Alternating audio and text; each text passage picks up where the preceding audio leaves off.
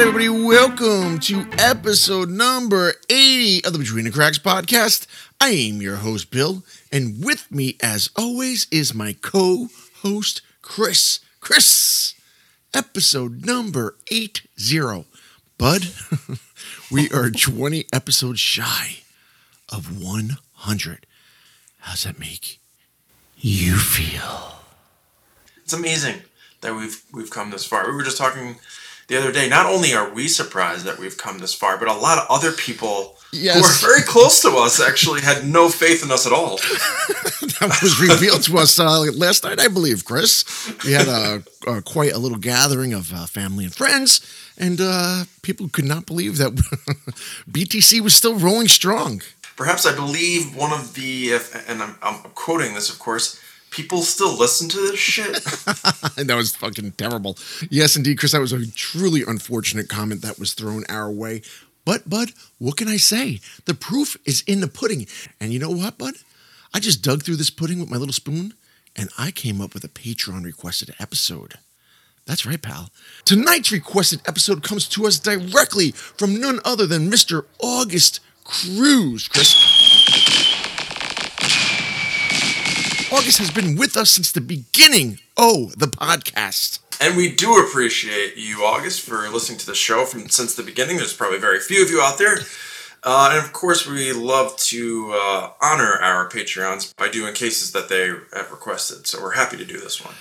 Now, Chris, with all that said, why don't you say we hop right into it? Tonight, Chris, we are discussing the mysterious disappearance of Amy Lynn Bradley. Now, what makes this case all the more puzzling, Chris, is that Amy disappeared while on a cruise ship. I was actually going through some stats, and believe it or not, since the year 2000, and I, I believe this is accurate, but uh, you know, if it's not, what the hell can I tell you? Over 200 people have gone missing on cruise ships. Look, you're on a cruise ship. People get drunk a lot. I'm sure you're you're on the edge of a balcony nighttime. I'm sure there's been plenty of people that have just fallen over, maybe even jumped over. But that's kind of what makes this case a little interesting because it doesn't appear that was the case here. No, not at all. Because Amy was a young 23 year old recent college graduate who was on the cusp of all these great things in life. She seemed to be a very well adjusted and happy young lady. And now, the interesting thing here is that from everything that I've read, she absolutely hated the water or going out on the water. Much like myself, though, I, I do like a cruise. I do not feel comfortable at all being out on uh, any kind of smaller vessel than that. But from everything I've read, they said that Amy kind of felt the same way. But her parents kind of wanted to put this trip together as this kind of celebratory event to um, congratulate her on graduating college. And, you know, also their kids were getting a little bit older and they wanted to do at least one last family trip together. Chris, before we get into the unfortunate events that took place, why don't you give us a little background on Amy? Amy Lynn Bradley was born on May 12th, 1974, in Petersburg, Virginia, attending school locally uh, at Longwood University, and she graduated with a degree in physical education. She actually attended with a scholarship in basketball, so she was an athlete and known for her strong swimming abilities, so she also worked as a lifeguard. She basically planned on starting a new job at a computer consulting firm uh, once she had graduated. So yeah, Chris, as you can see, Amy was the whole package, man. She had everything going for her. That's exactly what her parents wanted to celebrate, you know? And that's exactly what they did. So they booked a cruise to go to Curacao. And they took this trip via Royal Caribbean and the Rhapsody Oh the Seas. And on March 21st of 1998, Amy and her family boarded the cruise headed towards Curacao. And from all accounts, the first couple nights on the cruise were uneventful. Families seem to be having a great time, and there is just so much to do, you know, whether you're into plays or just hanging out at bars, dance clubs, whatever the hell you got there. There's literally something for everyone. Especially Amy having her brother with her, her brother Brad. You know, you you immediately have a partner that you can run around the ship with and go exploring with. And that's exactly what her and her brother did. They were having a great time as a family. There was nothing out of the ordinary. But unfortunately, on the evening of March 23rd, that is when this trip takes a dark turn. Because from all the evidence that we've looked at, Chris, it seems that Amy and her brother were hanging out at a nightclub called Mardi Gras on the Rhapsody of the Seas. And there they were drinking it up, having a great time, and they were listening to a band, a band by the name of Blue Orchid. It's noted that Amy and Brad were hanging out with members of Blue Orchid. And to further prove that point, Chris, there's actually a picture of Amy dancing with one of the members of uh, the band. And, you know, they seem to be having fun and having a good time. Nothing seems to be out of the ordinary, from what I can gather looking at this picture. Especially people this age. I mean, th- this is really the highlight of the, these trips is the, the clubs and the partying, you know, when you're 23 years old. So, one o'clock, they call it a night. They both go back to their family's cabin, both together. So Brad sees his sister come back with him and go into the cabin. They both go to sleep, and we know for a fact that Amy was still in the room between 5.15 5.30ish because the father ron actually woke up because he wanted to see where his children were make sure they were back and he sees amy this is a quote from him i could see amy's legs from her hips down and I dozed off back to sleep. And she was out on a balcony, right? Right, she was on the lounge chair of the, the balcony that was in their cabin. He says the balcony door was closed because if it hadn't been closed, I would have gotten up and closed it. And that seems to be about right, Chris, because I'm thinking roughly 5:30, you know, or a little earlier in the morning is when you're going to start to uh, be able to watch the sunrise and whatnot. Just in general, people love to have a balcony in their room on these cruise ships, and you know, if you're not out walking around a cruise ship, that's generally where you are. And, you know, if she came back from partying and hanging out, she might have just wanted to hang out on that balcony for a little bit of time before going to bed. And maybe she dozed off a little bit. Who knows? Right. And the crazy thing is, though, is that he sees her up until around like 5.30 ish. But when he actually gets up at 6, she's gone. And so are her cigarettes and lighter. Your thinking, obviously, would be that she went out to smoke a cigarette except she's nowhere to be found because now Ron is just curious where her, you know, where his daughter is, so he starts looking for her. And then when he can't find her anywhere, that's when he wakes up the rest of his family and says Amy's missing. What's interesting from a couple of the articles I looked into, people think that the father's reaction was kind of odd that he panicked so quickly and went looking around and notified the rest of the family. But I don't think there's anything bizarre about that because you got to remember Amy was only 23 years old and you know, you have these parental instincts, whether people want to admit it or not. You, you can kind of get the sense as a parent as to when something might be wrong. And I'm just thinking that's exactly what the dad must have felt. He actually notes too that that she would never go anywhere without telling them first. This could be a different situation too, you know. It's early in the morning, she may not have wanted to wake anybody up, but he feels strongly enough that she would have done this that he begins to panic and and it's only at 6:30 a.m. is when he considers her to be missing. So they're in Curacao now. So the, the ship's going to disembark on Curacao, and the announcement is supposed to come around 7:50 in the morning. But the family was pleading with the staff to please not disembark until they find her daughter. If something were to happen to her on the ship, like let's just say someone took her back to her room or something if everyone disembarks now you're talking about the possibility of her being taken off the ship and then it being even harder to find her. Oh absolutely. But these cruise ships do not like to do that chris because that wreaks havoc on their bottom line. Uh, you know if you think that there's a missing person or some kind of foul play involved you know the other guests on the cruise ship may start to worry. And we know that these big companies do not like to lose money. Am I right? Thunderboy.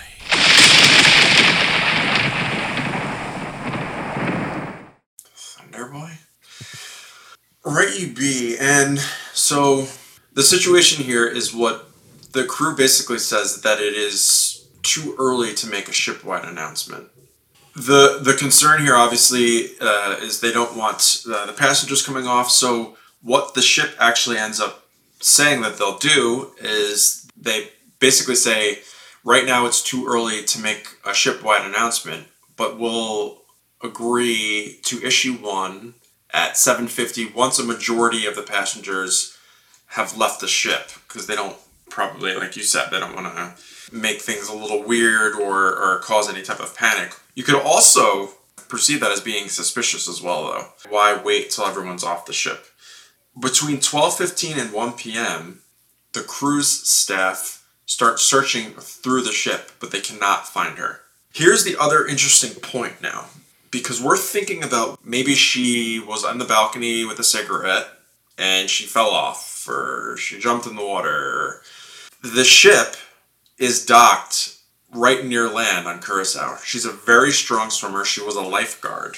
So they're kind of dismissing that as, as a possibility only because if she did fall into the water, perhaps she would have been easily able to swim to shore.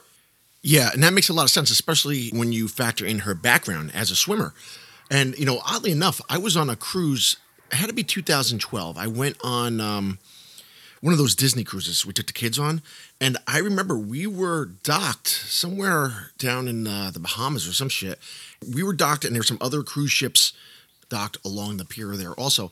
And all the alarms were going off. Some fucking guy fell off the side of the boat, you know, probably drunk or whatever. But uh, luckily enough, they were able to come and, uh, and and rescue him. I just remember the alarms and everything going off, and it was quite a, a spectacle, Chris. But we can't rule out anything because yeah, yeah she was close to uh, land, but probably still a couple hundred yards out if you're thinking about having to swim and maybe she was intoxicated. You know, you're equilibrium's thrown off. You just dumped four stories into a body of water, not knowing where the hell you are. But uh, right now, it doesn't make sense because I, I'm in agreement here that if she did fall off there, someone would definitely have noticed her, and I think she would definitely be, have been able to make it to shore at that point. I agree. You can't rule out any possibility here. Her family, at least at this point, are sure that she hasn't fallen over. They, they think she's somewhere around if Amy was being held captive or something terrible happened to her, you know, and somebody was trying to hide her body, having the ability to get off of that ship ASAP makes all the difference in the world. Here we go. Now there is a search being conducted by the Netherlands Antilles Coast Guard, and they do a, this four day search. Uh, even the Royal Caribbean Cruise Lines actually chartered a boat to continue looking for her. The Netherlands Antilles used three helicopters and a radar plane also to assist in the search, and they come up empty on all this. You would think if she fell in the water, drowned, or something like that, that her body would have been discovered at the very least. If her body was in the water within that half hour to hour that the dad noticed that she was missing, she definitely would have been spotted by someone. There's no way her body would not have been found at that point. Here's what I think is really the, the most realistic situation here. Because they, they were not able to find her body in the water, is that perhaps she was kidnapped and drugged, taken into someone's room, and then when the ship disembarks, she's too woozy to really do anything, and, and someone gets her off the ship.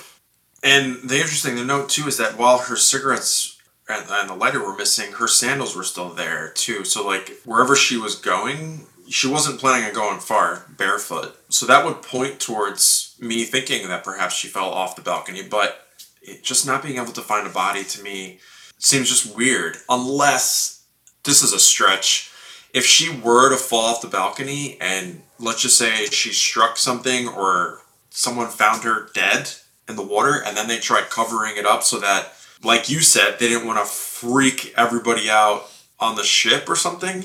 But you know that comes at a price because they don't want anybody to panic. They don't want anybody, you know, to think that anything's wrong. It's it's this this fake reality where uh, everything's perfect, and they went so far, Chris, as to, and I know you know from probably being on cruises that there's always like a photographer going around wanting to take pictures of you and all this bullshit, like you know whether you're going out to dinner, they'll have a, a, like a little booth set up so you can take pictures.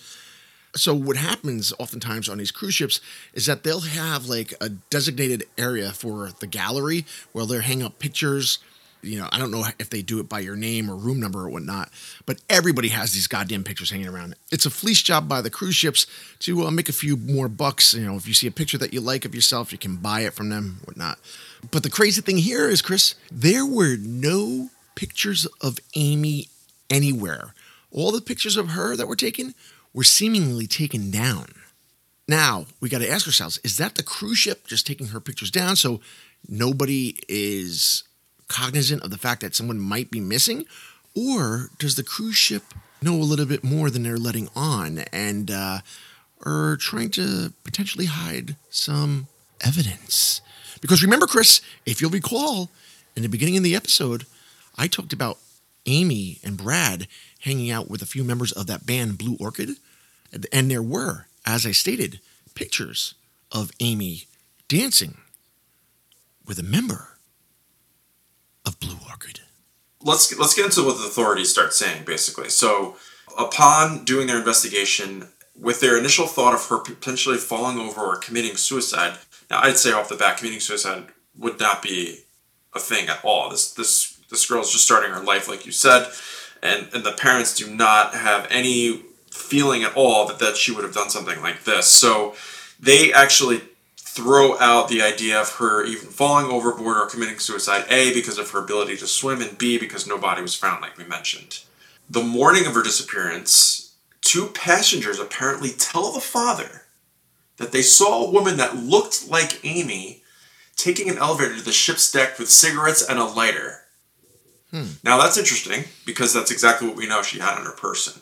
However, this did not lead to any findings at all. So, I mean, as the family, now you've got to be so overcome with emotions right now. I mean, like your daughter has been seen. You know, she's she's right here. She's got to be somewhere right right here, right, right, right near you but you can't find her. So it, obviously, that's that's a devastating feeling. And not only devastating, imagine the frustration level because, as you're saying, Amy, whether alive or dead at this point, is within this vicinity, and the fact that they opened up this cruise line for everyone to come and go as they please at that point, that throws off the entire investigation. Right. No, absolutely. And uh, there, there's yet again another witness that apparently he was a cab driver and he says that this woman that looked like Amy came up to him and, and said that she urgently needed a phone. But this, again, came up empty when they looked into it. But, you know, unfortunately, with eyewitness accounts, they're not always accurate, you know, and that's been proven quite a few times, but we just don't know. But, uh, got a couple of interesting quotes here from uh, Iva Bradley, Amy's mom. And uh, she said to, uh, oh, your twin, Dr. Phil, she said, uh, we noticed immediately that there was a tremendous amount of attention towards Amy from the crew members. But she goes on to say that uh, my gut feeling to this day was somebody saw her, somebody wanted her, and somebody took her. I mean, that is chilling. This is a very real thing that happens a lot all over the world. They scope out certain women. Once they get flagged, that's it. I mean, these people are professionals. And that's the thing, dude. Like once you're gone, you're gone pretty much. I mean, if you don't have a tracking device on you or anyway, you know, you get stolen or kidnapped, you move from one location to the next, and then you can potentially be on the other side of the world within half a day. You have a minimum amount of time to find the person before they're gone for good, unfortunately. And, and that's the thing too, because you know, even if you have an escape route or you, you make your way into an area where you could potentially get help. Some of these victims are so terrified of their captors that they refuse to even do that, just out of fear of losing their life. So let's dig a little deeper into this, Chris, and let's start off with what we actually know. And uh, I only say that we know this because there is a picture, and this is a picture of one of the prominent names that came in uh, to play when discussing uh, Amy's disappearance here, and that was the bass player for the band Blue Orchid. That was a gentleman by the name of Alistair Douglas, and he was also known by his nickname Yellow. He is the person pictured dancing with Amy in the last known photograph of her. So right away, I mean, they have to look into him. Yeah, I would, I would imagine so. That's one of the last people she was interacting with before she went missing. Uh, we come to find out that Yellow wasn't the only member of the cruise ship employees that uh, the family had their eye on. You're right, and not only the family, but there was other people that that suspected that perhaps there was this waiter that was involved with her disappearance too. Amy's family throughout the night remembers this waiter that approached them asking to pass a note to Amy for him involving an invitation for her to go drinking with him once they reach shore. They think that there are perhaps maybe even other people involved. In addition, they say the professional photographer printed out all the photos taken throughout the cruise to sell at a stall, but the family could not find any of her photos. Yeah, that's what I mentioned before. You know, there's speculation that either the cruise ship took the pictures down, or you know, if you look into it a little deeper, maybe the photographer was part of this whole thing too. We don't know. Nobody knows anything, Chris, because this case is still unsolved to this day. So all we have is speculation and uh, some clues here and there, but nothing is really coming together. So, yeah, we have a couple things that look suspicious, but do they look suspicious just due to the fact that we know what happened here? Maybe these guys were, you know, just having fun and being flirtatious and they had nothing to do with it. But because these events took place just prior to her disappearance, it all seems suspect like we said, very frustrating situation here. I, you just saw her. How could she just disappear like that? That's what makes this so incredibly crazy because it's not just as if somebody had fallen off the cruise liner in the middle of the ocean while it's moving and, you know, nobody noticed until the following day. And, you know, by that point, you're gone, you know, shark attacks, whatever the hell else you got, drowning. But no, this is right there at port. As we said, you know, if she fell into that body of water there, somebody would have noticed. You would think because it was 5:30 in the morning and the sun had to be coming up. I can't believe that she fell in the water, but the crazy thing is apparently the theory that they end up coming with in the end is that that she committed suicide. That's the theory from the authorities anyway. You know, unfortunately for the Bradley family, things go from bad to worse. You can just imagine the desperation in the parents trying to find their daughter and looking down any avenue they can to find her and to get help. Amy's family went so far as to write their local congressman, foreign officials. They even wrote the White House.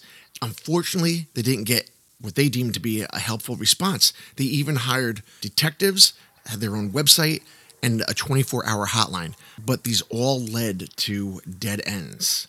But all hope was not lost, though, Chris, because we come to find out that there were some very odd sightings of Amy we do not know if there was any credibility to any of the claims that we are about to talk about. Chris, what can you tell us about these sightings? So, outside of the ones that I had mentioned earlier about her potential sightings on the day of her missing, this was months later. So, the first one in August of 1998, a Canadian computer engineer claims that he saw Amy walking with two men on a beach in Curacao he noticed that this woman was constantly trying to get his attention, and then he ended up losing sight of her uh, in a nearby cafe.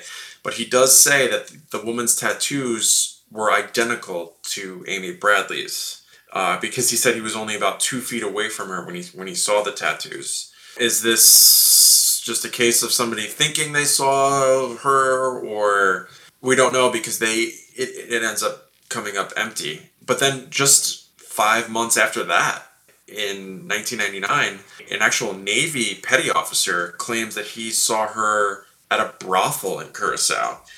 And here's the frustrating part about that. He says that she claimed to be Amy Bradley and was begging him for help, explaining that she was held against her will and not allowed to leave. But due to the fact that this Navy petty officer was still technically serving, he was afraid to say anything because he thought he would get in trouble for being in a brothel. So this information doesn't come out until obviously too late if this was indeed a, a possible sighting. Who knows if this naval officer's account is accurate? I would believe that he would have no reason to lie, and he's being truthful and honest as to the reason why he didn't want to say anything. So, unfortunately, Chris, things take an even crazier turn in this case. And what we're about to get into now is truly one of the most despicable things I've ever heard being done to parents that are in distress of uh, having a missing child. And that happened in the fall of 1999. That is when Amy's parents received an email from a self proclaimed Navy SEAL soldier by the name of Frank Jones. And apparently, this guy played himself off also as a former U.S. Army special officer with a team of experienced soldiers who might be able to rescue Amy. This obviously gets the Bradleys' attention because they're desperate to get any information that they can on their daughter. With this glimmer of hope on the horizon, the Bradleys decide to respond to Frank Jones. And he basically goes on to tell him that they spotted Amy, they have eyes on her, but unfortunately, she is surrounded and held captive by heavily armed Colombian men. And get this, Chris, that she is being housed in a complex that is barricaded by barbed wire. They're making it known that she is basically being held as a prisoner. So the Bradleys, even though they're desperate for help to find their daughter, they're initially cautious when dealing with uh, this Jones character.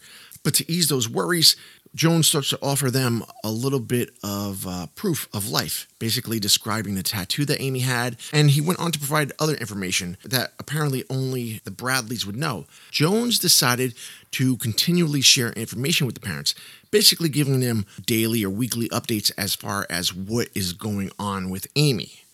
So Jones comes up with a plan to rescue Amy, and he shares this with her parents. And you can imagine that the parents are thrilled.